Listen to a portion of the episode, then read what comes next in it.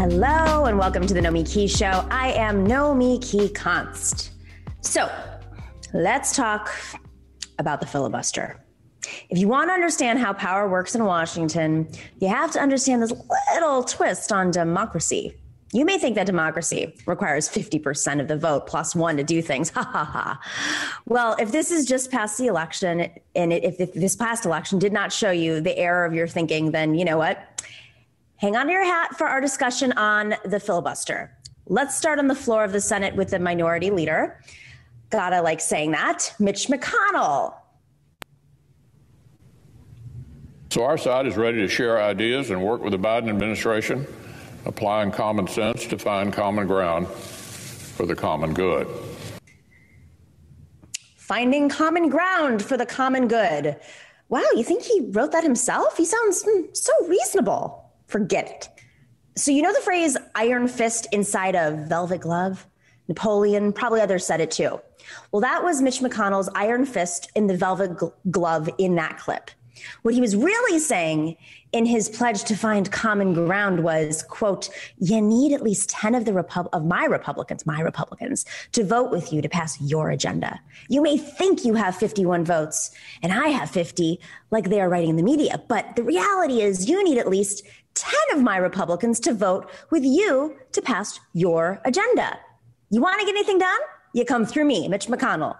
The reason can be summed up in one word filibuster. The filibuster goes back so far in American history that it is from a Dutch word. Remember the Dutch? Back when people still remembered the Dutch's role in starting this country. If you've ever driven or walked down the streets of New York, you see a bunch of streets lined with Dutch names because they were the oligarchs of New York City. It was, in fact, a Dutch word for piracy. That's what filibuster was the word for, which makes so much sense. Now, it isn't in the it is not in the Constitution. In fact, the idea really didn't take root until 1806. The idea was that every member elected to represent a constituency should be allowed to have their say. That sounds democratic enough, right? But the House of Representatives quickly realized it made it impossible to get things done if one opponent just kept talking and talking and talking, and who knows how many politicians love to talk and talk and talk and talk. In the Senate, however, this rule fossilized under layers of politics and history. And of course, in the egos of senators who liked that just the sound of their voice could stop the whole chamber in its tracks. Now, that is power. It is the kind of stuff, stuff that makes the Senate so deeply infuriating. All through the 19th century, party leaders from both parties tried to get rid of this unlimited debate to no avail. And it wasn't until 1917, in the middle of World War I, start of a pandemic, by the way, that they even got the rule providing for a vote to stop debate, known as cloture. The core of this is now that the Senate's, Senate's Rule 22, which currently requires that to cut off a debate, you must have a yes vote from three fifths of the Senate, 60 senators when everyone shows up. In other words, to pass most legislation, you actually need 60 votes, not 51. Now, the best known and most reviled uses of the filibuster was by Southern racists blocking civil rights measures. Hmm. But there have been many times when the filibuster or threat of the filibuster was used by our side, too. In fact, Amy Coney, Coney Barrett would not be on the Supreme Court today were it not for the limit on filibusters adapted in recent years so they could not be used to block presidential appointments. Probably the best movie ever made on this, Mr. Smith Goes to Washington, depicted Jimmy Stewart using the filibuster to protect the little guy from entrenched power. It's romantic nonsense, maybe, but watch the movie and you can decide for yourself because we couldn't play it due to copyright reasons. The real issue isn't how the filibuster has been used, but how it will be used. Right now, it is clearly the single most important source of power for Republicans in the federal government. If Mitch McConnell uses it to block pandemic relief or racial justice measures or needed climate policy, then I say it's time to pull the plug. He has a certain interest in not forcing the issue. Remember, one of the few things he ignored Donald Trump on before the last few weeks was when Trump called for an end to the filibuster. Obama and Biden have both said the filibuster should be reconsidered. They're both former senators if it blocks voting rights legislation. But presidents don't control this. The senators control this. And every one of them, Democrat and Republican and independent, would be giving up a little bit of power to end the system that lets any one of them block all of them. Any one of them block all of them. So, a vote to end the filibuster won't be popular among McConnell's members, which is why what he is really saying with the threat inside his velvet glove was let's see if we can negotiate common ground for the common good so I don't have to force the filibuster showdown. It's very unpopular, by the way. So let's see. We will continue to discuss the filibuster in coming months and especially the effects on Black Americans as it is used as a weapon of racism. But for now, we just started with an explanation. We have a brilliant show today. Daniela Lapidous is here with Emma Vigeland. And right before the break, uh, right after the break, excuse me, we will sh- chat with Umme Hoque. Umme Hoque, who is the organizing director of the Debt Collective, because there is a whole slew of debt that we have the opportunity to erase, not postpone, not cut down on, but actually erase because of the moment that we're in. And that is what we're going to talk about right after this break. But first, where's my books? I got my books here. Uh, I had a really imp- a great morning because we had our book discussion for our second book club in the book series uh, for the TNS book club. If you don't know about it, go check it out at patreon.com slash the Nomiki Show. We have three book club levels. Uh, you can either sign up for one book a month, two books a month, or four books a month. And our second book in the series is the Plunkitt of Tammany Hall. It is a tiny book. Look at all my notes here. This is this is what it means to be leading a book club. You have all these notes everywhere. We uh, talked about this book with Arun Chaudhary because we couldn't actually call up uh, George Plunkitt, who was the Plunkitt of Tammany Hall. He is, of course, the the the, the person who speaks uh, through this. It was through a series of speeches, because God forbid he write a book. Which, if you're a member of the book club and you read this book, you'll understand why he despised people writing books or reading books. But it is it is a great. Uh, George Washington Plunkitt was a, a, a machine leader in New York. He went in very poor, ended up very rich at the end, and he talks about the lessons he learned by being in politics in the New York machine uh, during his era and what it meant to be an effective politician. Of course, Tom Tammany Hall is more known for its corruption, but we actually talk about the good sides of Tammany Hall, and it relates not just to this moment today, but to the Democratic Party today. Just a little bit of a teaser. Uh, Arun Chaudhary, who is, of course, a he grew up in New York, as I did too, in New York State. But he, uh, you know, the two of us, we discussed how the Democratic Party today a little bit of a teaser, stole some of the worst ideas from Tammany Hall and left out the best ideas from Tammany Hall, like constituent services and representing the working people. I mean, that's essentially what Tammany Hall was. You showed up on the docks as an immigrant, and Tammany Hall was there to greet you. You became part of, of their little squad, and they went out there and not only helped you find jobs, but uh, fought for the working people and and this book also discusses something that I also think is relevant today, which is honest versus dishonest graft. I don't think any of the graft would be uh, legal today, but it does relate to the modern day word, which is grift. So check out our book club. It is the Nomiki Show book club at patreon.com slash the Nomiki Show. And right before this book, we just finished up Thomas Paine and the Promise of America. You can check out our first interview with Harvey Kaye, who is the author of this book. And then we have another one where he's answering your questions. So if you haven't submitted your questions yet, do it soon because we're going to pick up on that interview. Email us at the Nomiki Show at gmail.com. All right, promotion's over. First two books, we have some more coming. Exciting. You'll be getting them in your mailboxes in the coming days. All right, we'll be back right after the break.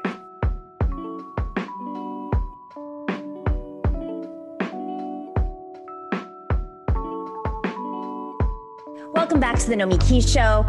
Debt. I'm going to guess most of our viewers, if not all of them, have some form of debt because it is it is it's got a stranglehold on our society right now and as we are spiraling into what i think is great depression 2.0 and we have no sense and i don't even know if our politicians have a sense of just how bad the economy is going to get. A big part of of why the economy is so dangerously out of control is because of the debts that we faced whether it's rent debt student loan debt healthcare debt uh, you know, it goes on and on and on. Uh, very excited about our next guest. We have had her, her, uh, uh one of her colleagues on the show talking about uh, the Debt Collective. That was Astra Taylor, but we are excited to have Umme Hoque on. She's or- the organizing director of the Debt Collective, and she has a new uh, op-ed out right now in the Guardian talking very much about this debt that is just infected our country to a point where I think we're an embarrassment uh, to the world in, in, in, how we treat debt um, and individuals. So thank you so much for joining us, Umme. Thanks for having me. All right, so let's let's start with the premise of your op-ed. Why did you write this now? Um, well, I wrote this um, now because I am on debt strike. Um, so um, the Debt Collective, um, a union of debtors working to build a world um, where we have college, housing, and Medicare for all, have um, launched a campaign called the Biden Jubilee 100. And 100 of us are on debt strike and refusing to pay our student loan debt until Joe Biden takes um, all the authority that he has and cancels all of it. Um, 10,000, 50,000, it's not enough. Um, we demand full cancellation. And until that's done, we are on strike. So we symbolically represent the first 100 days of his presidency. So I've been on strike since Wednesday. Um, we'll continue to be on strike. I um, and so I wrote an op-ed to explain why we're going on strike and what Joe Biden needs to do to take the first steps toward college for all by canceling all student debt. What is the average? I mean, we're seeing it right now in here, but what is what is uh, the amount of debt collectively that we have in this country um, related to student debt? So, 45 million people owe $1.7 trillion in student loan debt, uh, a number that's so large it's almost hard to conceptualize. I personally owe $70,000 worth of student loan debt, and the hundreds, uh, the hundred of us that are on strike combined owe millions of dollars in debt. Um, and these are numbers that are just too large, especially in a moment like you said, where people are struggling. Millions of people are losing their homes and their jobs, are uh, just trying to find ways to get by. Joe Biden has the authority. With the flick of a pen, he can cancel all of this debt and provide relief to millions of people and at the same time boost our economy and at the same time do all kinds of things that would actually help people. So now is the moment, now is the time, and we are demanding that he does it. I have so many questions. Okay, so so, so the first thing is is how does he have this authority? Um, you know, does it, are we just talking about federal uh, debt? I mean, what about banks that do private loans? How, how does this all play into his ability to strike out the debt? That's a great question. So there are different types of debt, um, and we are talking about federal debt, um, and there are other challenges within that. Um, so that's what that 1.7 trillion is. Um, but that is the authority that he has that Congress has granted. Um, and there are other measures that can and should be taken for all of the different types of debt that people hold. But even just within that federal debt, it's 0.7 trillion dollars, and it is something to take action right away. Um, and so that's why that's what we're demanding right now. But it is not the only solution to the problem around debt. And that is why it's the first step toward taking us on that path toward college for all and a system where education is, again, a public good as opposed to a way of penalizing people for trying to make it in this country. The American dream has truly turned into us just trying to pay off debt. And that's just not a sustainable way for any of us to live. I don't have the numbers in front of me. You might be more familiar with this, but I was really shocked to see how many uh, Americans did not graduate but carry this debt burden. Maybe they didn't finish because they couldn't afford to finish, or they couldn't afford the books or the housing, or or or they had to work to keep up. Uh, there's so many different reasons why why Americans don't finish school. Um, big part of that is the cost of going to college in, in this country. Uh, and, and of course, afterwards, you know, we, this is before we even consider uh, the promises of jobs that you're supposed to get, or at least our generation was told, you know, you go to college, you go to graduate school, and you're going to get a well paying job. Haha, especially if you graduated around 2008. so, I mean, what, what does that number look like? Uh, I'm sorry. In terms of in terms of people who did not uh, get a degree and carry this debt with them, as well as you know the promise of, of not having a well paid job, or or I mean, either if you have a degree or you don't, it, it, it you don't have the certificate, so you paid part of the way, uh, but don't have the certificate, partly because you know in many of these cases people can't afford to continue. Absolutely. Yeah. That 45 million number um, includes all of who hold debt, and not everyone graduated from college. And we know the majority of people are um, from communities of color, from class families. Um, and so when we think about student loan debt, sometimes we only think about the people who graduated, who have jobs or are struggling to find jobs. Um, because again, the, the job market, the pandemic, and because of the changes in higher education have created other problems. But there are so many people that carry student loan debt who don't have paper, um, and the number is substantial as well. It's a huge chunk of that 45 million, and there has to be solutions for that as well, um, especially if they haven't been able to acquire that degree or finish out that program. So the people who are impacted by this are not just college graduates or people who have doctorates. It's truly everyone who um, was like so many of us who are on strike have had these similar stories about the fact that we went to college to get a good job or we were told to because that is how you get a good job. It's the American dream to pull yourself up from the bootstraps and like achieve in this country. And for working class families, that means taking on debt. That doesn't mean you always complete that program, but you try and you want to. And that's what you're told the entire time. And that's why we know that this is a systemic problem that has been created within these, this country because of bad political policy. Um, the cuts in um, federal and state based um, grants to higher education has allowed that people are taking on more and more debt. Um, and they're really struggling when they're in school to be able to complete programs. And if they do complete programs, they're struggling to find jobs. Um, and all the while, still have incredible amounts of debt um, that people are going to pay on such low wages. Um, so there has to be solutions for everyone. And the first step in that solution is to cancel this debt. I mean, for, I think pretty much everyone who, who, who has this debt is aware that you have no choice but to pay it. Uh, and and I, I mean, when we're in the middle of a pandemic and people are worried about potentially being evicted or uh, not being able to pay the the remainder of their rent or their you know some of these rents are already very high and you know in in in two months or three months i'm not sure if people are looking on the market right now the rents have dropped astronomically. So even if people are able to keep up with their rent um, they're probably paying rents that are much higher than they were six seven eight ten months ago and against the market rate. Um, and not sure if their jobs are secure or maybe they aren't secure. Uh, if you have healthcare costs from before, if you've had COVID, if you've had COVID related healthcare costs afterwards. I mean, there's so many debts that are piling on, but student debt is something you cannot run away from. And I think that is what makes this debt so incredibly humane. And, and it's, um, it's, it's in, inhumane in a way that I don't know if our politicians are getting it. Eliminating $10,000 might work for some people and that that's fantastic if it cuts into you know a few hundred thousand or even a few million people. That absolutely wonderful. It will affect the economy. But when the economy is spiraling this much out of control and people are are carrying so much debt maybe all three of these plus more credit card debt um, I, I mean it, it, it's it's a risk i imagine for those who decide to go on strike no? I mean will will will folks start coming after you? Have creditors coming after you. You can't go bankrupt as a result of student loan debt.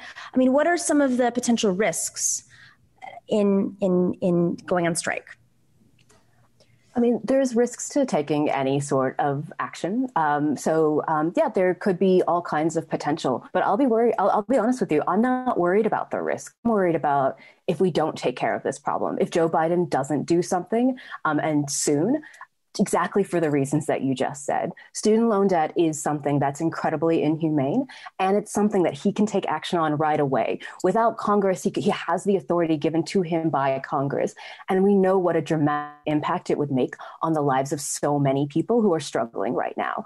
So, to me, the risk is that we don't do anything, or to me, the risk we go with ten or fifty thousand dollars, and even if you were to write off fifty thousand dollars worth of debt, you're still leaving out twenty five percent of people who owe who currently have student loan debt and those are some of the people who are struggling the most right now. So there is so much risk if we just keep operating the way that we are and pretend like the, that things are working fine and that families will be okay because of small um, you know small changes here and there.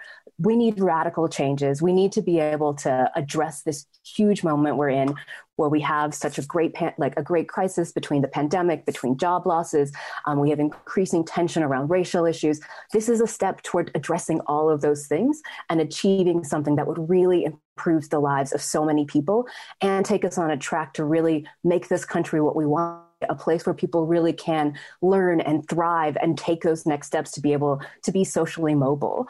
Um, and so the risk to me is if we don't do that. Of course. Um, oh, you know, this this this this conversation we're having over ten thousand dollars or fifty thousand uh, dollars. Senator Schumer has been pushing for fifty thousand dollars in elimination of student debt. Uh, Joe Biden, uh, ten thousand dollars is where you know his starting point has been. But uh, I guess my question is, if we eliminate all student debt, 1.7 trillion dollars. It doesn't happen at all at once, right? It's not like the balance sheet is it's striked out on the balance sheet of of the the U.S. government's debt. Um, you know, they, first off, for anybody who believes in MMT, we always have the ability to to print money, and and this is this is almost in a weird way um, theoretical at this point, if I if I can lean in and say that. But what are some of the what are the excuses that that maybe some politicians in power are saying about why they're choosing ten thousand dollars or fifty thousand um, dollars, and not just going with the whole one point seven trillion dollars? Um, you know, I am actually very curious myself. There are things that people say about, you know, the numbers um, based on old data. Um, I think there was a time when maybe, um, you know, in the last 10 years, student loan debt has ballooned 100%. So a lot of the research around this um, is changing because people are acquiring interest and student loan debt is increasing. So depending on what data you're looking at, it could say, it could look like 10 or $50,000 would make a bigger impact than it does.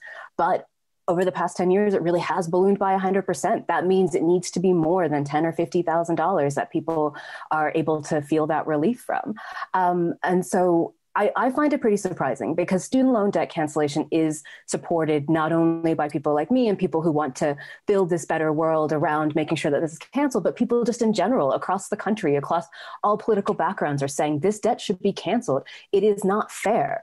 Um, and we need to take these steps right away. So, um, yeah, I, I actually have a similar question. I wonder why they're not taking the steps that would really not only support so many people, that's supported by so many people, it would truly transform lives. Now really does feel like the moment. I imagine that other sectors are also advocating for the elimination of student debt because it pulls from you know the real estate industry. Uh, landlords are not able to get people to pay their rent. I mean how many people are choosing not to pay their rent because they have to pay their student debt? Uh, credit card companies. We know joe biden comes from delaware credit card capital of the world you know. I imagine all of these different companies have a stake in making sure that student i mean it is that's essentially what's happening is people you know whatever money they are making immediately goes to to student debt first because there's no way out of it uh, you can't postpone the credit card. You know, you can't go bankrupt. You can't, uh, you know, let the interest rates go. It, it just sits there, and you have to deal with it. So are you seeing organization from these other sectors that we probably also want to have elimination of debt from, but other sectors uh, that have it in their own interest, just playing politics to to eliminate student debt? I think we're seeing a lot of support from a lot of different people on this issue. Um, and so there are definitely um, all kinds of folks in there who are saying that these things need to be changed. Um, and that's why this is I mean, this is truly a win-win issue for Joe Biden and the Democrats on a lot in a lot of different ways. It really does do all those things that you just said. People right now are choosing between which bills they're paying, um, and if we want to take steps for, toward people paying other types of debt and all other types of bills, um, then it, this is a way of being able to do that. Um, and so, um, hopefully, everyone's thinking about this and everyone's uh, recognizing that this is not only something that would, you know, be great for so many people, but also it's just really logical policy um, because it will allow that these people will people will have more money they'll be able to pay more bills they'll be able to invest it in the local economy we know that if we cancel student loan debt there will be billions of dollars that will be invested into our economies and create jobs over the um, into the foreseeable future is just such a great way of providing you know quote unquote stimulus in this moment um, during a pandemic there's I, I can't even fathom a reason not to do it. It's just so logical. And it's one of the few things that's just so easy to do. Um, so, yeah, we should do it. We had a great question from uh, one of our viewers right now, Eponus Tribe. I apologize if I'm not saying that properly. Uh, asks, "It would be curious to know, however, if you're if you refinance student loan loan debts with private loan, if you can file bankruptcy against the personal loan. I don't see why not unless it's a part of the contract. That's a great question. Um, you know, I'm automatically thinking that these other sectors, including the private loans, probably want the public the public loans paid off. Everyone's like, please eliminate the debts so they can start paying us. But I mean, that's that's a very interesting question. Can you refinance with the private loans and then essentially go bankrupt? Have you heard of this? That's a really great question. Yeah, that's a really great question. I'll be honest, I'm not a lawyer and I don't want to give bad legal advice. Um, but if folks are interested in like thinking about other ways that we can deal with student debt, we have launched a campaign. The Debt Collective is building a union of debtors where we're getting people together to strategize on how we're going to take on this debt, how we're going to take on all forms of debt and really um, transform this country into a place where everyone has the power to go to college for all, Medicare for all, housing for all. So um, I would really encourage folks to get involved um, and and join the campaign, join the union, um, and find ways to plug in because we need brains like that thinking about these things. And I just don't want to give um, the incorrect legal of advice, course, but that's also a great way to reach out, and we can um, find out more about that together. Um, how has the response been so far from from different lawmakers, whether it's the Biden administration or senators? Do you have political support yet? I know it's we're on day two of the Biden administration. I just want to remind people in the press this is day two. Some of these, some of some of the segments lately have been like, why has Joe Biden done so little, so much? It's day two, but. Uh, given that it is day two, are are there political alliances that you've built or are you looking to build? Um, I think we're we're looking to build political alliances, and we're also looking to put pressure on politicians. There are definitely some politicians, like you've said, who have already come out um, in support of fifty thousand dollars. There's some politicians that have come out in, um, in support of canceling all of it, um, like members of the squad. Joe Biden has said ten thousand um, dollars. So we are uh, the hundred of us on strike, and then through the Debt Collective, we are going to put pressure on politicians and ask politicians to join and support our strike and our campaign to cancel this debt because Joe Biden does have the authority, Congress has the authority. Someone needs to understand how important this issue is, how many people it affects, um, and take action on it. Um, and we will continue to build those alliances and also take action where necessary so that we can really win into the future and make sure that this debt gets relieved and these people are able to really um, enjoy their lives and actually just feel a bit of relief in a time of pandemic um, when 45 million of us are struggling with this debt.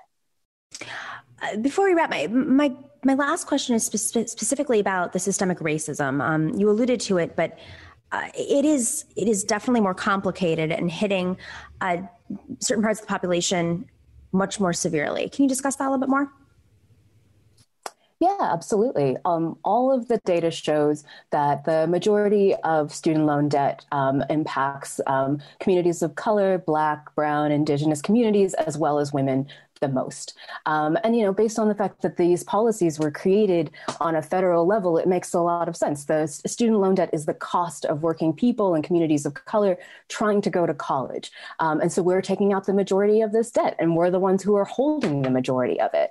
Um, and so all of this is really tied together toward all of these problems that we have within these policies in our higher education system around systemic racism and around um, the way that uh, policies have been passed through Republicans, especially starting with Reagan, who started with the cuts in federal and state-based education spending, which is which have really just continued.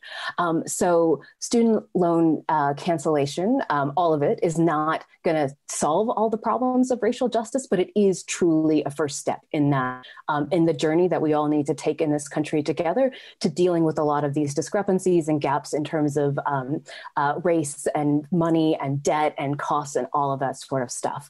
Um, it's just the right thing to do. For folks who want to join the debt strike, uh, where can where can they get involved? What do they do? Do you help them uh, work through some of these apprehensions. I mean, it, as any strike, as you said, there's always risk attached and associated with it. But wh- where uh, can folks learn more? Uh, the Debt Collective website. So uh, go to the Debt Collective. We're also on Facebook and Twitter. We're um, yeah, we're building a movement of people. It is scary to go on strike sometimes, but there is power in numbers. Um, and so the more of us there are, the stronger we stand together. Then we're going to be able to achieve these things and make sure that every politician knows how important this is to all of us and to everyone in our communities. Um, and there's always less risk when there's more numbers. Um, so get involved, definitely. And this is the moment. I mean, this is the moment that uh, Biden is most vulnerable. Uh, he is he is figuring out his positioning on this. like you said, Chuck Schumer has already come up with a number that is five times what Biden's number is, and you know still not perfect, but it shows that there's dissent and they're not unified. And if we can pressure other lawmakers, other senators to apply pressure on the Biden administration, if there are more people striking, if there are more students stepping up, if more people of color stepping up, who let's not forget uh, Biden owes his presidency to, you know, we have to come up with the conditions that make them do what is abs- I mean, I don't even know why we're debating this at this point. It's it's it's ridiculous. Anybody who looks at the economy right now needs to understand that. I mean, even other financial sectors understand how much this is prohibiting us from moving forward, especially because so many young people uh, are, are are taking what little they're making, if they're making anything, and putting it into into this debt. So, thank you for for for doing this and for stepping up. Go check out the Debt Collective. We'll put that information in the info section on YouTube, and for anybody else checking, uh, we'll be tweeting this out as well. Thank you so much. Thank you. Umme Hoque, who is uh, an organizing director at the Debt Collective. You can check out her. Uh, she has a, an op ed in The Guardian. We will put that up as well. Go check that out, share it, raise awareness, and if you can, join this strike. We will be right back uh, with our Fem Friday panel. There was so much to discuss in these two days of the Biden administration. Why isn't he doing more? Why is he doing so much? I don't know. That's what we have to discuss and much, much, much more. All right, stick around.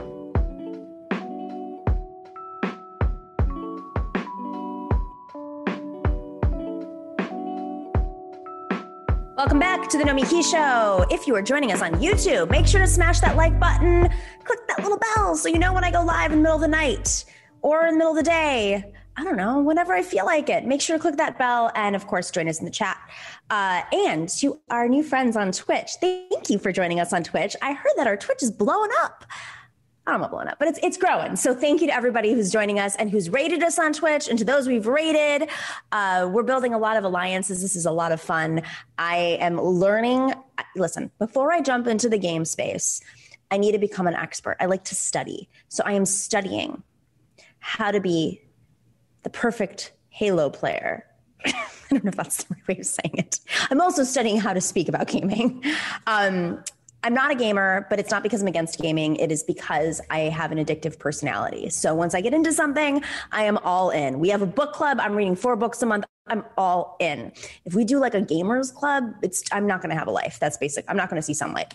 So thank you to everybody in Twitch uh, right now watching us, and of course everybody on YouTube. So something um I, uh, you know, I, I spent a lot of time in the last um, decade doing cable news, uh, not so much CNN and MSNBC anymore because, you know, once I came out as a Bernie supporter after the 2016 race, they were like, that's cute. We're, we're, we're eliminating the leftists. That thing's growing. We're going to get rid of them. But of course, Fox News is fair and balanced. Uh, so they like to mix it up and have some lefties on.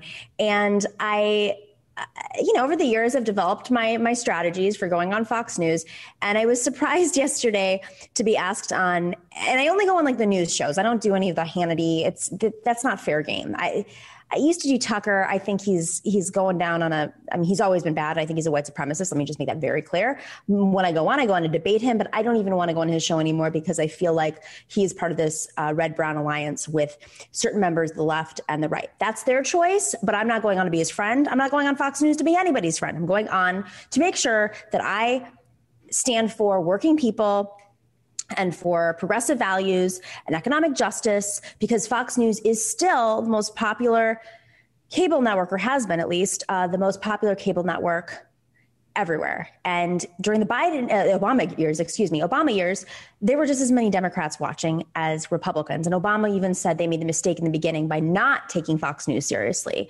So it is important that we reach whoever we reach. I will go on their platform to reach anybody we can loop in. I won't bring them on our platform.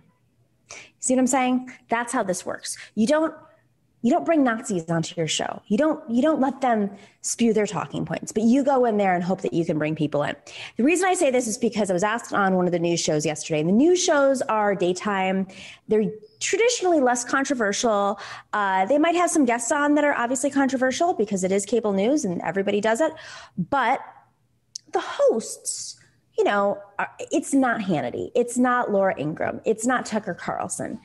So I went on yesterday and I, I, I the reaction I had was exactly the reaction that people wrote about. I was so surprised because on day one, they were already criticizing the press secretary, Jen Psaki, uh, of, of the Biden administration for being too friendly with the press and the press being too friendly with her. Let's roll that clip real quick. Secretary is facing mostly friendly questioning during yesterday's press briefing. A stark contrast from what we were seeing for President Trump's press secretaries. Well, you take a look for yourself. Here's some comparison. It's been reported that you did $500,000 worth of, of, deep cleaning. Could you talk about the measures that you took to ensure that uh, the president is safe? I understand your point, but it is the president vetting. himself called it a ban. I understand. Is what, he confused or are you confused? No, I'm not confused. Do you see yourself, uh, your primary role is promoting the interests of the president, or are you there to provide us the unvarnished truth? You know, you've been saying this over the last couple of weeks that nobody has been tougher on Russia and Vladimir Putin than this president. Isn't there some hyperbole in that when you say that? Give us some color about what it was like for him going into the Oval Office. Shouldn't the president be telling people the truth about this virus at his rallies? The president is telling people the truth, and you're right, Jim, that he no, was talking he's, about. He's saying that it affects virtually nobody and that it doesn't affect young people. He's not telling the truth. On a lighter note, uh, will he keep Donald Trump's Air Force One color scheme change? We always focus on Trump, Harris. But you know, I worked for President Bush. He had the same level of hostility at the end of his administration that we saw are very similar to what we saw with President Trump. They just are against our policies. And our, what's funny about the Trump policies is they're very popular. The idea of having energy jobs and lower energy prices and getting tough on China and making All sure we only have legal immigration, they're popular Matt, policies. Trump should have hired you to be press secretary because you're brilliant at it. Again, this is day one, and I can't believe I'm like, are we on another planet right now? She's at one press conference where she literally just introduced herself to the press corps, and we're suddenly saying that there is a double standard towards, let's not forget, towards the end of the George W. Bush presidency, he was the most unpopular president. Now Trump is the most unpopular president. So maybe it has something to do always with the Republicans? and the wars and the impeachments. It's not always Republicans. You don't think Clinton, Bill Clinton, had a destructive relationship with the press corps? Come on. Yeah, he had to do something pretty terrible to get it. Uh, As okay, I'm going to step in here. They asked Jen Psaki about the preferred colors inside the, the White House that this president might have, a color scheme. Uh, shots and arms. We were promised a million a day by the, the new president. Might have started there. Anyway, they did get to COVID. Uh, I'm going to move on. Good to see you both. Thank you. Thank One you lawmaker too. pushing back. So I know that this clip is going going around right now, and and I appreciate you guys for sharing it. But what this illustrates to me is is the state of the Republican Party. I actually want to have a bigger conversation about this. The Republican Party is. They're, they're trying to figure out their talking points. You have Mitch McConnell who's stalling on impeachment because if you want to kill something, if you don't, want, he doesn't know what he's, he's he wants to impeach Trump, and the minority leader Kevin McCarthy doesn't want to impeach Trump. Saying the minority leader Kevin McCarthy says uh, that uh, that that that that Trump did not incite the insurrection, and McConnell is saying he did incite the insurrection. They don't have they don't have their talking points down. And on day, it was just so ridiculous that on day one, which of course is going to be lighter, you know, you have Matt Schlapp, who's a professional communication, I mean, his wife, Mercedes Schlapp, they both worked in the Bush administration, uh, Bush Jr. Uh, Mercedes Schlapp worked on the Trump administration. They were both anti-Trump in 2016, and then of course moved in because they're great Republican opportunists. And I mean, it's absolutely ridiculous that their reaction to Jen Psaki's first day, which did have very substantive questions, by the way, was they weren't treating her harsh enough when and they're comparing it to the last days of the Trump administration and the last days of the Bush administration, where Bush was basically run out of town, if you don't remember. But the one part of the clip you didn't see was when Matt Schlapp goes, you know, they're treating they're, they're, they're treating um, Jen Psaki so they didn't treat Trump like this. Trump got so much hostility from day one.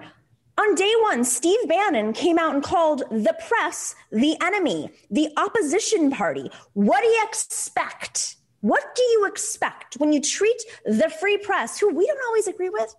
Yes, much is, is corporate, but we don't always agree with them. When Steve Bannon and the Trump administration are declaring them the enemy, are you kidding me right now? They are flailing. They are flailing. So let this serve as a reminder right now, progressives that the Democrats have the upper hand against the Republicans for now, for this brief little minute. It's not, it's probably going to go away, right? Definitely going to go away in two years, historically speaking. So we have an opportunity to do what we talked about in the last segment pressure Biden and other Democrats who are also not on the same page about things like the student debt. When Chuck Schumer, who represents Wall Street, and Joe Biden, who came out of credit card uh, haven, tax haven, Delaware, can't agree on what number to eliminate with the student debt. First off, they're talking about it, they're willing to do it. That's great. Now it's our job to pressure and make sure that these Democrats who are not on the same page answer to us. Because as I said yesterday in my opening, the Democrats right now have to negotiate with us, not the Republicans. And that is why Mitch McConnell is trying to stall impeachment. They don't know what to do. We will be right back with our panel.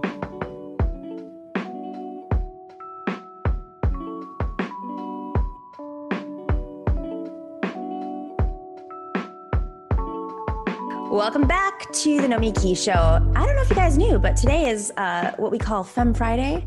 It is one of the four days out of the week that we air, and it is always women.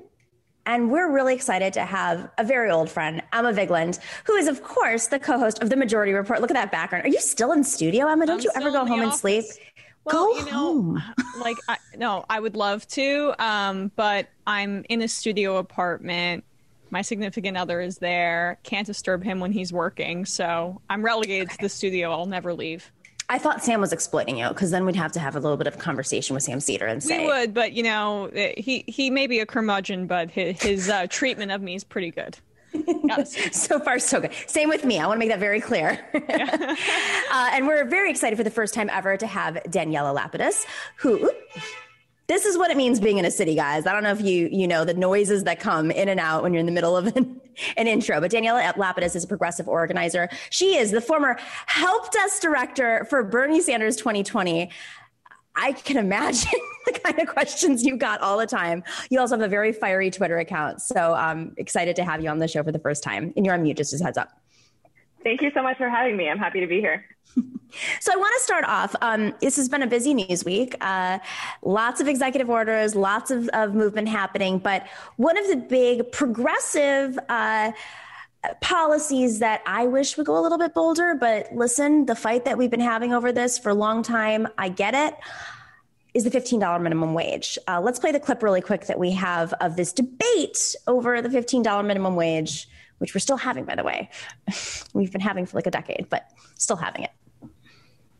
Family businesses in Oklahoma and Tallahassee and Chicago suburbs, they're the we, ones. We, they can't we, afford $15 minimum wages. They're the ones. They're the American entrepreneurs. We had our capital attacked two weeks ago. Uh, we have this tension in America because we what does that this, have to do with the minimum wage? It has a lot to do with it because we have a huge gap between rich and poor, which continues to get wider every year between Republican and Democrat administration, and it's fraying the social fabric of our country. Period. And that's why we have both populist well, movements on the right and the left. Why wouldn't you support starting businesses and giving them a tax break for 24 months and not support, binding them by that. any minimum wage? Why wouldn't I, you do that? What's, why couldn't I, you I get behind support, that? I would support tax breaks for new businesses, and I would give them a break on the minimum wage for, for a small period of time. Uh, now I really you're think, talking. But but that's let's, small let's, businesses. I think the, the bulk of what I think we need to shift is how we think about employees in our bigger businesses. Um, you know, listen, 20 years ago, you used to get a job as a janitor working for a company like Apple, and you'd get health care, and you'd get, and you'd get, you know, the college program if there was one. Today, that's all outsourced. And so this drive to have only shareholder value as the only beacon just doesn't work anymore. It's why people are moving to multi-stakeholder stakeholder capitalism. Uh, Anytime the system goes under stress, anytime it goes under stress, anytime there's a financial correction, people point to saying capitalism doesn't work, it's got to be changed. You don't change it. You don't touch it. It is basically working all the time, but it has an element of volatility to it. I don't think putting a new cost in some regions that could be as high as 25 percent. We've always put rules around capitalism. We don't, we don't let children under 12, you know, t- tie little knots and make rugs anymore because we thought that was unethical. like we're allowed to put rules around capitalism. We have from the very beginning. And so having some rule where we say there's some limited amount of money that we don't want, that it's just hey, unethical to have a guy toil hey, hey, away. Kevin, Kevin, uh, it, it... all right. Who would have thought the the villain from Shark Tank is an asshole? He's also Canadian. I thought that he would have some empathy towards, I don't know, human rights. Just a little bit, a little bit. Well, yeah, you would think, but uh, I mean, it's like uh, the, I, I, hate operating in fiction, and uh, the idea that yeah, okay, small businesses around the country, which are thriving, by the way, with this this kind of rhetoric, like um, the idea that uh, that's really who's who uh, Kevin there is concerned about is laughable to me. I mean, Danielle, you, you were on the Bernie campaign, and this is uh, you. You, I can imagine how many small business uh, owners, uh, people who are in low wage jobs. I mean, this is the Bernie campaign to me was emblematic of everybody from what the Chamber of Commerce used to be, what it used to be about, not the big business lobbying Chamber of Commerce, but the small businesses, the people who own, you know, the barber shop and and the ice cream shop, you know, if they still exist in your town their concerns with not just the $15 minimum wage, but making sure that, that their businesses can thrive, especially in a pandemic. This is just like gobbledygook to me, but it also seems like, to me, it seems like a sign that, that they, they recognize something's wrong. So the fact that they're even having that conversation is a good sign. I mean, this wouldn't happen if it weren't for Bernie, right? Totally. And I think that it's so disingenuous that so many people who want to put up false arguments about the $15 minimum wage are not out there crusading for more direct relief for small businesses during the pandemic, are not there for $2,000 recurring checks um, or payroll assistance. Um, if we really want to preserve small businesses, there are so many things that we have to do now, even before we can go ahead and implement a $15 nationwide minimum wage. Yeah, and and obviously that's true. Uh, I, I the people who would be most affected um, by a $15 minimum wage increase is not the mom and pop shop down the road, which right. this kind of thinking has already forced out. It's, of course, these multinational corporations, right. which are by far the greatest employers uh, in the country and around the world. And at a local restaurant, say the price of a steak or a pasta dish goes up a dollar, goes up uh, 10 cents, the people who are getting the $15 minimum wage, that helps them so much more than it hurts the person who is able to dine out, to use these services. And so that's the disingenuous argument that's being had there. And yet, you know, there's never a discussion about how productivity has increased so exponentially and the wage has remained flat for decades and right. decades it's it's it's the the amount of productivity by American workers is dwarfing the money that they are receiving and so part of that is why multinational corporations have been able to create this stronghold in our country where they're able to create an, a system of uh, essentially indentured servitude. So people are forced to take those low wages. It's this circular system that is never examined on those financial channels. I watched a good amount of that in the pandemic, and it makes you want to rip your hair out. It's it's it's a cult in many ways. I mean, it is. It's it's it's not just that capitalism is a cult. Wall Street's a cult, and and and these we should be watching CNBC and we should be watching Fox Business because it's a much more extreme version of CNBC. I mean, at least they had the guy on who was like, ah, we used to regulate. I mean, kids don't sit there at three years oh, old. Man. Fox Business is where like Fox it kicks its craziest people. I mean, Lou Dobbs and uh, Stuart Varney are oh absolutely nuts. so I, I think also these. Sorry, I was just going to say. I think also a lot of these folks live in denial that um, you know the $15 minimum wage has been already implemented in localities and uh, places across the country, like in San Francisco. Here, um, a couple of years ago, I was working as an Instacart shopper and probably uh, one of the few people making the $15 minimum wage already at Instacart, which is now facing its own union crackdown. Unbelievable! So, that's uh, that's know, such a hot button hot, hot button issue right now. Yeah right? Like the world didn't explode in San Francisco. Consumer goods did not double in price. Um, right. And honestly, since the movement for $15 minimum wage has been going on for such a long time, it's really worth questioning whether that really is a livable wage nationwide right now. You know, it's I, I, ran for office a couple of years ago for public advocate, and we had a couple of issues that we were running on, and one was specifically, and we got so much pushback. And I, I mean, I, I had some consultants who were like, I don't know if you want to do that. And I said, No, I'm, I don't care if we listen. We lost. I don't care if we continue to lose. I don't care if people don't donate to us. I don't care if we get death threats. Which we did over this was a thirty dollar minimum wage, and it was New York City, right? So if New York City had kept up with inflation, in New York specifically, and this does not tie in the cost of living, does not tie in rent, does not tie, if we had just kept the wages up with inflation, the minimum wage two years ago would have been $33. That's just for inflation. Now, the media pushback I got was, of course, small businesses. Uh, friends of mine said, I, "You know, that's really too much. Nomi, it's, it's it's too much. We can't afford it." And and I said, "Well, first off, it was for businesses with over seventy five employees, which is a big deal because you've got Google, we still have Amazon warehouses, and so many other businesses across New York City. Uh, the tech sector, of course."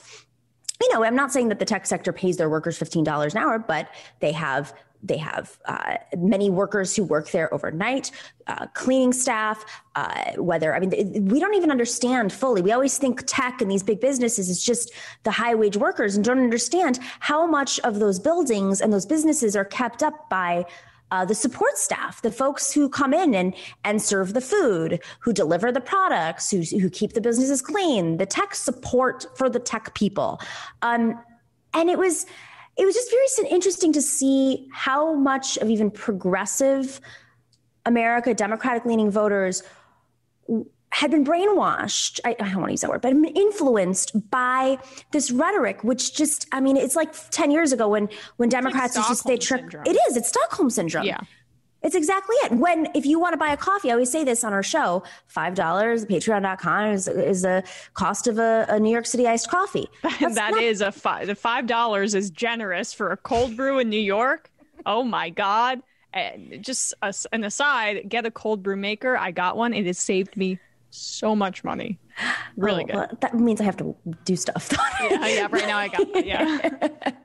but that five dollars. Um, it was actually we, we did a, a visual of this where it was like three quarters of the coffee was actually the cost of rent. It wasn't the cost of labor; it was the cost of rent. So all of these things tie together. Um, so I want to I, want to flip the script just a second because uh, there is speaking of New York, there is a new congresswoman who calls herself the anti-squad leader, Nicole Malliotakis. I'm Greek. I'm a little embarrassed to say that she's a fellow well, Greek. We covered this on the show today, and Sam could not pronounce that name. Shocking. I'm, I'm, I'm shocked. You're Sam, shocked? who's known me for years now, cannot say my name, even it though he says it. a beautiful, beautiful moment in my in my life when I have to watch him pronounce your name on a daily basis, and it's a, just a new it's a new uh, way every single time. But continue. I'm sorry. we should have a coffee table book. Yeah. So Rep- Representative Malliotakis, who represents um, parts of South Brooklyn and Staten Island, which is traditionally very conservative, very working class. I mean, all of New York is, but uh, she went on Erin Burnett's show on CNN and tried to defend her vote against certifying Biden's election win. Let's play that clip. Just wondering. I'm just wondering. Do you do you when you look back and are honest with yourself, do you feel that that you sort of bought into a narrative uh, here that that we all know was completely false? I mean, the president's out there saying 5,000 dead people voted in Georgia. Two dead people voted in Georgia. But it was rhetoric like that that got people like you on board. Do you feel you were duped? Well, I, I, I think that there are there is an issue that there are tens of millions of Americans who are concerned about whether there are safeguards in our election. But they're concerned process. because of lies like that. But they're concerned because of lies like want- that. That that is a lie. They heard that. If I heard that and believed it, I might be concerned too. But it's not true. Well, that's why we have to have that's that is why we should be having a hearing into the process to see what what safeguards are needed. Where where were these prior uh, convictions that took place in various states? How do we make the system better? How do we restore the faith of the American people that when they go to vote, their vote does count and it matters? That is what this is all about. And if we can have a public hearing about it, a discussion and a debate on the House floor instead of attacking people personally, yeah, again, I think we would actually get again. somewhere. Again, I, I just, I just, I just want to make sure that that that you are clear. There was no widespread fraud. There is no question about what happened in this election. And that is very different than saying we want to make sure that every vote counts that should count and every vote that shouldn't shouldn't. Those are those are two very different things to talk about. Absolutely. Well, absolutely, and I, I, have never, I've never said anything about widespread fraud. I, have said that there have been certain irregularities that need to be looked at closer, and that the American people deserve to know uh, if if that took place in this election, and it appears that it did in certain states, and that and that is all we're asking for. And I think that's very fair, and that would just ease the, the oh minds of, of, tens of millions of Americans who feel that the election wasn't fair. so, right, so let's right, just. Right. I, I, think that that's something worthwhile to be uh, looking. So before we get into the psychoanalyst. Uh, uh, First, she just got elected. How is she minority whip already? I, just side note, like that shows the desperation of the Republican Party. But what angers me is obsession with New York, by the way, and express exactly, yeah, exactly. What annoys the hell out of me about this is why is CNN covering it? Why? They're propagating this. They're making yeah. this worse. Well, you Fox, know why. You know yeah, why. They they need to talk about Trump until the well like runs so dry that it becomes an arid desert. That's right. well, don't worry, he's not going away. We'll get to that in a second. But Daniela, I mean, that just really raised my blood pressure. I just when she Sorry. says attacking people personally, right in the wake of literal physical attacks, like guns, bombs, physical attacks on members of our Congress, on in our Capitol, because of the exact lies that she's defending. Like, go home. New York does not want you. This is unacceptable. Yeah, uh, I we covered this on the majority report today too, and like she got caught in her own logic circle there, right? So Erin Burnett was was like, okay, there is no voter fraud. Well, we need hearings to determine if there's voter fraud. No, you need hearings to CYA, cover your ass, um, because you ran on a lot, or not ran on this, but you know, she ran as a pro-Trump representative and unseated Max Rose, who won his election in 2018, and correct me if I'm wrong, Nomi, on an anti-corruption kind of uh, run where he went after his opponent and talked about all the donations yeah. that his Republican opponent had taken from big industry. And then in 2020, he ran on I hate AOC and I hate defund the police, and then he lost. So, um, now we have the gift of, and I can't say her last name. I'm actually going to defer to you, Nomi. What, what Malliotakis. If I wanted okay. to say there. yeah, I, I, won't even attempt it. Um, yeah, I mean, I saw so many community organizers in New York City. I really respect comment that Max Rose lost because he didn't inspire them to come organize for him again. Like Staten Island is not easy to keep blue or to to elect um, a Democrat, and so if if you want progressive support, you can't go around saying you stood with Trump. I'm sorry. Yeah, I mean, and now he's he's now uh, working for the VA. I mean, a lot of people don't understand. There are they think of, of Staten Island as as being you know full of racists and and and we're it's I've spent a lot of time in Staten Island. There's a ton of diversity there. Uh, there's there's a large immigrant uh, immigrant population there from South Asia.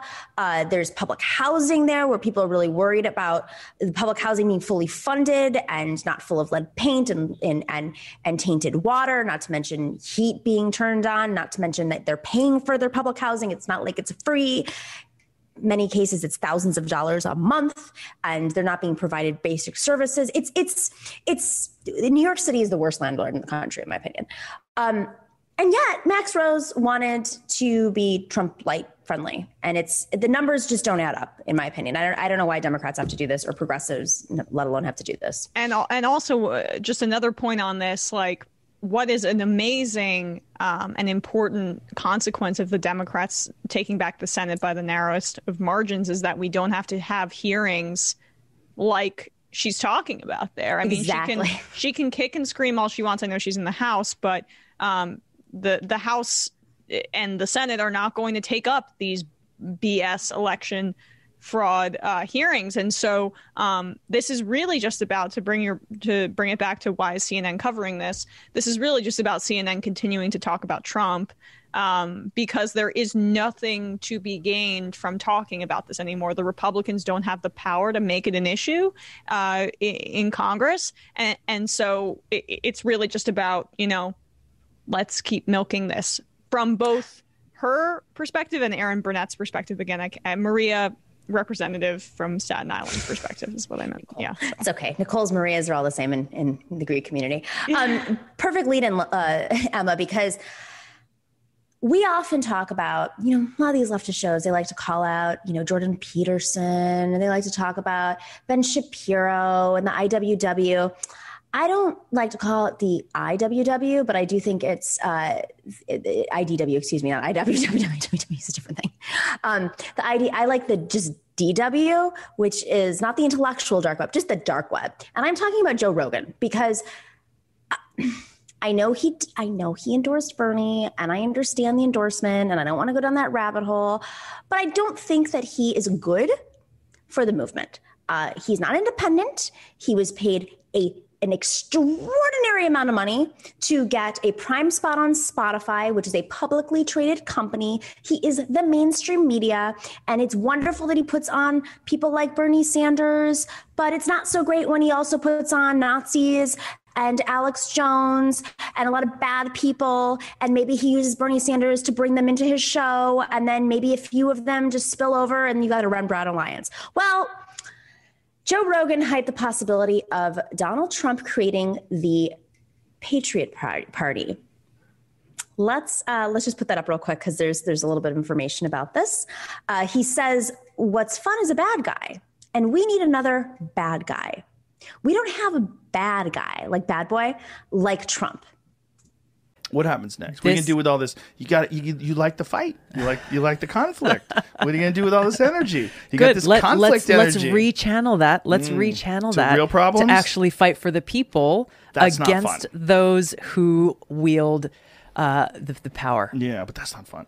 What's fun I is a bad guy. Is. Bad guys are fun. We need another bad guy. we, we got plenty of those. Trust me, we got plenty of bad guys. No, but we don't have a bad guy like Trump. But here's here's the thing is, and I agreed. Like people who have been uh, looking forward to January twentieth as though this is going to solve all of the all of the problems yeah. that our country has faced, uh, are missing the reality that the way we got here are because of some some deeply seated problems that that have preexisted uh, the previous administration. The Joe Rogan experience. Um, another thing I, I heard this is really crazy that Trump is going to start a third party that he's been talking about start, starting a party called the Patriot Party, which is like holy shit. I don't know anything about that. Yeah, Again, rear is... view mirror. rear view mirror. I don't believe he's going to be in the rear view mirror. I just don't. I think people are going to get bored. I think it's going to, a few months will go by or whatever it is until he's in the news again. And then uh, it just won't be exciting without him. And then I think we need a foil. We need someone. look, look, the fucking 2021 season it's going to be pretty boring if Trump's not involved at all. Like if if this was a long running show like Ozark or something like that, oh, right? Gosh. And we get to we get to the new season when he steps down. Like this can't be it. Oh, I see what they're going to do. They're going to pretend that everything's going to be fine. We got Biden, we got Harris, we got uh, a, a, lot of uh, really diverse people in the cabinet. This is going to be wonderful. We got it. We nailed it. Everything's great. And then something. That's what the worry is.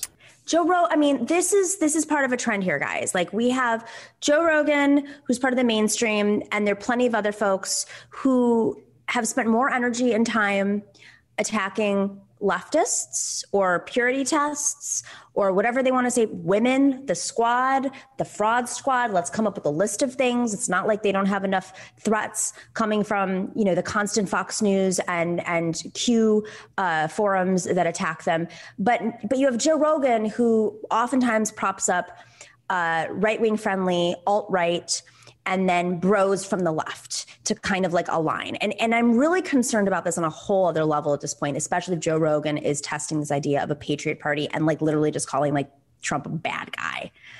Daniela, I mean, you worked on Hillary or Hillary's campaign, excuse me, Bernie's campaign. um, did you see this this could you see this happening months ago? Honestly, I don't mean this as harshly as it may come out, but when I hear about that, about that need for a bad guy, it also reminds me of Joe Biden's comments um, that we need a strong opposition party. And it's just comments like that, whether they come from Joe Rogan or Joe Biden or whoever, about like creating this villain that we need to fight or propping up our own opposition, that just show me that certain people think of politics as either maybe just a game or a and thinking about it on the balance of what these things mean for, for people's lives. We do not, in fact, need a strong opposition party. We do not need um, Trump to have a bigger platform in a Patriot Party to spread his racism, to spread white supremacy. Come on, even the name Patriot Party like harkens to like nationalist, um, white supremacist history across the world. Um, yeah, I think it's really unhealthy, uh, whether it's Joe Rogan or Joe Biden propping up the need for a GOP that has shown its true colors more than ever in the past year or so. Emma, what's what's really crazy to me about this this this like flip for Joe Rogan specifically versus people who are we're just openly more political. Like their shows are more political. They talk about politics every day.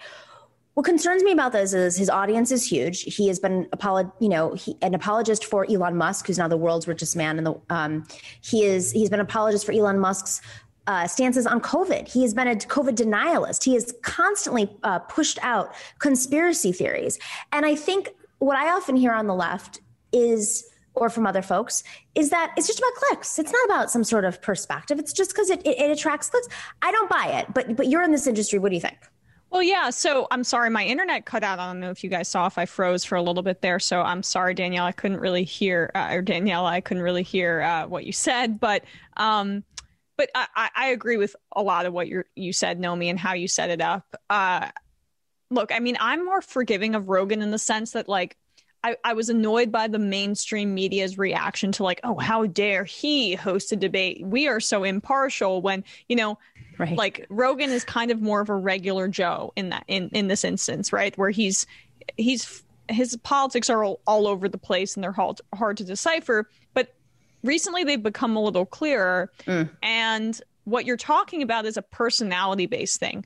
We don't need a bad guy. Like that's the kind of talk of somebody who is removed from the consequences of politics and like that's a lot what of what the online brain melting does when you're way too online when you're not right. actually fo- i mean obviously like jimmy dore is a prime example of this like you know when when it's all, about interpersonal conflicts personalities people like Donald Trump, we need another bad guy. Why? I mean, why are, are you, if you're actually interested in building power to help people, that would be a completely insane thing to say. Rogan isn't. I mean, I think he is interested in making money.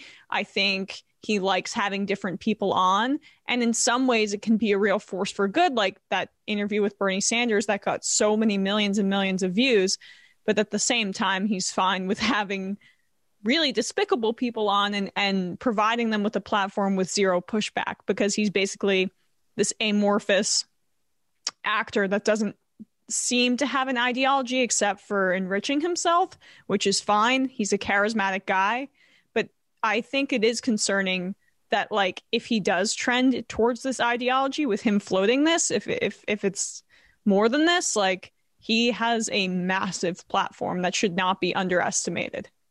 And what also just concerns me about this is the timing. Um, you know, he's doing this simultaneously as other hosts on the on the what they call what they label themselves, but I don't even think they are, given who their audience is made up of. Um, the supposed left populists, and and I, you know, I don't think they're left because I don't think they stand for workers' rights. I don't think they, you know, they've criticized openly criticized not just the squad, but they've criticized DSA. Um, they've criticized every electoral strategy but their own, which is only proven to be not not realistic. Um, but simultaneously, they have pushed forward another uh, party, and and just today, uh, some of them have have said things like we should team up with the right populists, like the Boogaloos. I'm sorry. I mean, it's just to me, it's it's not just about money anymore. I mean, it's great. Yes, they they are probably making a lot of money doing this, but it is an, a vulnerable time when we as progressives finally, finally have the ability to pressure Democrats because because McConnell can't even figure out what he's doing. He can't even unite with the, the, the House side right now. They're they're they're they're, they're scripts all over the place. Um, yeah, I mean, instead of capitalizing on dividing the Republican Party, which is something Sam talks about a lot. Yep. Which is making the Republicans fight amongst themselves. For the first time in forever, they're fighting amongst themselves, right? Like, that is exciting. That is something that should be exploited. That's what politics does. Instead of that, there's a faction of people on the internet who, you know, I make no qualms about. I like I no longer have a relationship with Briahna Joy Gray. I mean, I mean, I, like I uh, Gray Joy. I no longer, you know, whatever. Like that's not going to happen anymore because I, I, I just think it's incredibly divisive, um, and and and hurting the movement for personal attention. But I mean, it's important though. I mean, this is this is uh, drawing a line in the sand is important, especially if we're doing this for the right reasons. And I'm of the belief that all of us got into this because we wanted to see people's lives materially better. And we might have different strategies in getting there, but my line in the sand is I don't team up with uh, Nazis. just going to say that. I don't build alliances with them. Yeah. Throwing that out there. Uh, Daniela, do you have any final thoughts? No, I think you're totally on point, and that um, honestly, like all of these thoughts about parties uh, taking a certain strategy and so on. It is not what's on the minds of Americans who just need $2,000 next week um, or emergency health co- coverage. Like, we can talk however we want about theory, identity, politics, whatever, but the center of power right now is with the newly elected unified democratic government. And these people are vulnerable to our pressure to get something done. Otherwise, we will not see this um, trifecta of control again for a long time. Here, here. Emma, have yeah. not lost your voice yet today? I haven't. I, I I realized just then when I messed up uh, Brown's name that I I like am tired. But uh, other than that, I'm good. I'm good. so you know, I just realized we have we have the all women panel on Fridays, and we're all exhausted because we put in more labor and don't get paid as much. I should really do it on Mondays, but the best little secret in the YouTube industry for you guys who don't know, and the Twitch industry, the ratings are the best on Fridays. So I, I want to make sure all that. the boys, well, at least for me, I want to make sure all the boys hear all the great perspectives on women, and then tell all of their allies to come and watch the Nomiki show and and learn more about feminism and other issues that they won't see on other male hosted lefty channels. Yeah. Yeah. Well. And with that, actually, credit to Sam because Sam has pulled over a lot of the alt right and some of the alt left into the majority report. He's he's there's been a lot of awakening uh, in the last 10 years and he has made a conscious effort to have women like yourself emma so officially congratulations i know it's been it's been a bit now uh, for becoming a co-host but no thank you i mean win. thank you i appreciate it i wouldn't be here if you know obviously there wasn't a tragedy that put me in this seat but um Dear friend. It, it, like you know our, all of our our friends uh, michael was all was our friend so it, it's, friend, it's, yeah. it's, it's there's so much bittersweetness surrounding it but um it really has been great because Sam is the best, and and uh, it's great to just you know build this build something here in New York, and hopefully once we can see each other in person, we can all you know do a dinner or something like that. You're welcome to join us, Danielle. yes, yes, we'll we'll make it a large one. I'll see you there. All right, everybody. Uh, so much love, Emma Vigeland, co-host of the Majority Report, former colleague at TYT. I'll never forget the first day I joined TYT. We were in the the that room at uh, WeWork, WeWork. I think. Yes, yeah. I remember this. Yeah, that was um interesting. I mean, it's just geez, like that was a you're like the only person I talk to still from that uh, hiring cycle. Is my what I might you know what I'll say. Um, not Ryan Grim too. No, Ryan Grim. Yes, yeah. yes, but um, yeah. there were some Wonderful. characters like Michael Tracy and others.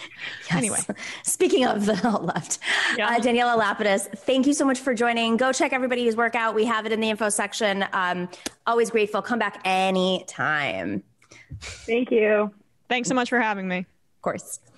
All right, team. Thank you for joining the the live chat. And just one more promo, since I think we've had some new uh, listeners, viewers join us on Twitch. Thank you, Twitch. Thank you, everybody in Twitch. I will be joining for a Halo game at some point in the near future. It'll be a surprise. Uh, and and if you want to see more surprises, make sure to click that subscribe button and that little bell. Click that bell button on YouTube. And if you are not already and you want to support us on Patreon, that's how we make this magic happen. Join us at patreon.com slash the Nomiki Show.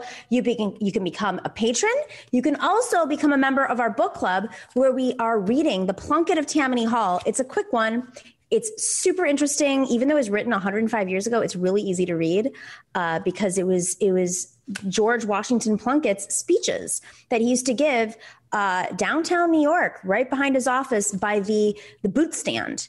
Yeah, he was a Tammany Hall leader and he talked about the lessons he's learned, he learned as a Tammany Hall leader. And we just finished up a conversation with Arun Chaudhary, who is from New York State and has a lot of experience in politics and has a lot of opinions on this book. But what we focused on in particular was the lessons that we learned, the good lessons out of Tammany, because strangely enough, there are a lot of good lessons kind of got erased from history, but there were some very good lessons, in particular, how much uh, Tammany Hall supported working people, diversity, uh, immigrants.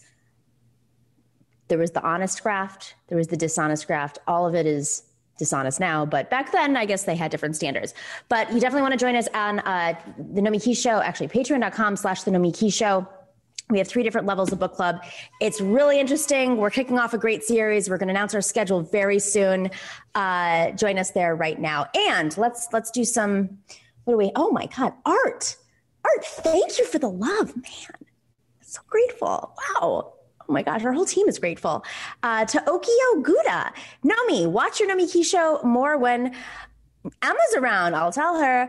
Just, just saying. Uh, left is blessed. Thank you so much. Tokyo Gouda again. Oh, it was Tokyo, not Okio. Got it.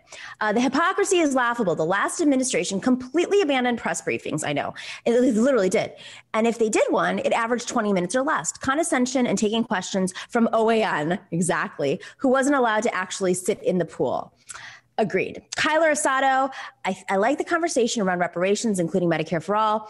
Would forgiving student debt be included in that? Can we talk more about the economy? I agree. I was thinking about that at the time, and and next time we have either Rep Rabb or Marcus Farrell or any of other uh, any guests who talk about reparations, I think it could be a, a really interesting aspect is tying in relieving student debt because they should all be together. They should be intersectional, if we want to use a, a trendy word.